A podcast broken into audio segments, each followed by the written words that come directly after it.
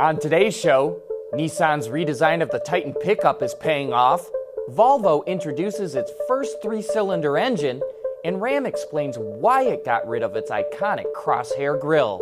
All that and more coming right up on Autoline Daily.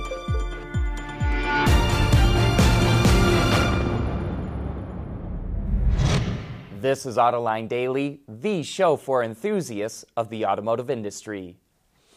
Last year, Audi and Porsche teamed up to develop electric vehicles, and now we're learning more about the partnership.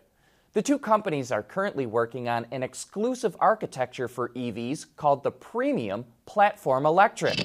It's a scalable architecture that will accommodate both SUVs and sedans and is expected to result in three model families. It's a big project. There are 550 Audi employees and 300 from Porsche developing the platform.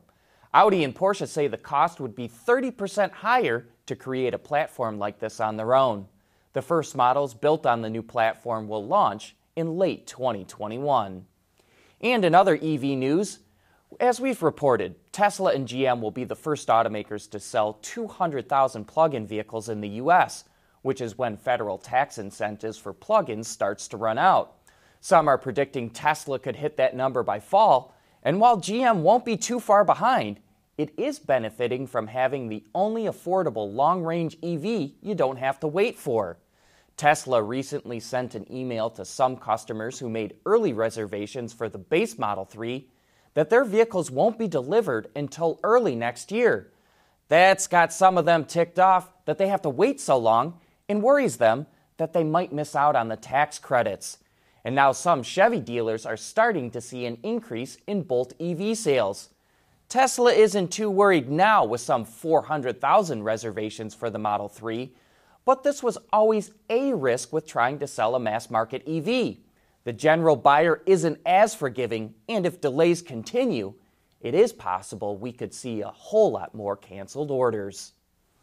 The NASCAR season kicked off yesterday with the wreck filled Daytona 500 it was the inaugural race for Chevrolet's new NASCAR bodywork, modeled after the Camaro ZL1.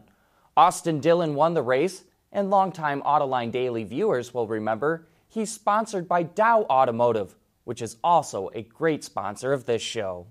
Still to come, Volvo makes history with the new XC40. Autoline Daily is brought to you by Bridgestone Tires, your journey, our passion. Dow Automotive Systems, advanced materials that deliver better results, and by Lear, a global leader in automotive seating and electrical systems. Volvo recently introduced the XC40, and now we're learning more about what will power the small SUV. For the first time ever in the company's 91 year history, it will offer a three cylinder engine.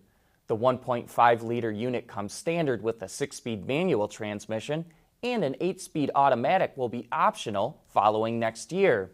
A 150 horsepower diesel and a gas engine that produces 190 horsepower are also available, with a hybrid and a pure electric coming at a later date. It does not seem like the three cylinder will make its way to the US, but we do get the new, more upscale inscription model, which includes some unique styling.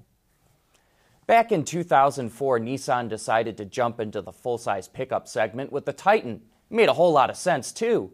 The pickup segment offers huge volume and profits.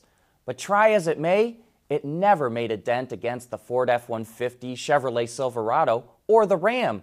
But two years ago, Nissan decided it had to make another go of it. So it completely redesigned the Titan and came out with a heavy duty version and also added a diesel. And that's making a big difference. Last year's sales of the Titan shot up more than 140%. The numbers are still not that big. Nissan only sold 53,000 Titans last year, and it's no threat to Ford, Chevy, or Ram.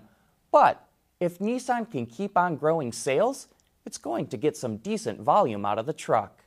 Speaking of trucks, coming up next, the head of Ram explains why the company ditched its crosshair grille for the new pickup. Lear Connexus is the new application suite in vehicle connectivity designed to deliver over the air software updates and more from Lear Corporation's e systems, leaders in power and data management. Whether it's on television, online, or through social media, AutoLine knows how to effectively get your marketing message to the people you want to reach. Contact Stacy Eman today.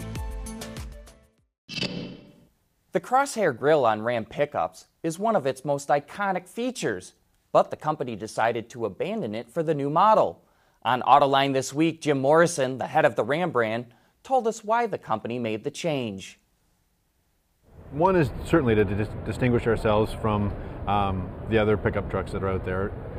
Second is, is we want to make sure everybody knows this is the new truck. This is the technological wonder that we brought to the marketplace with this new Ram 1500 because we're going to change the people that want to drive pickup trucks every day because this is a no compromise truck. You know, it's, it's not only a leader in power and efficiency, but technology that Ryan talked about, and then the luxury, it's going to attract new customers to the, uh, to the segment and continue to help us grow sales uh, with the Ram brand, uh, but really does help uh, signal that change with the, uh, with the new RAM uh, signature grill in the, in the new trucks. And if you want to learn more about the new Ram, you can watch that entire episode on our website, Autoline.tv, or you can find it on our YouTube channel. That's it for today. Thanks for watching, and please join us again tomorrow.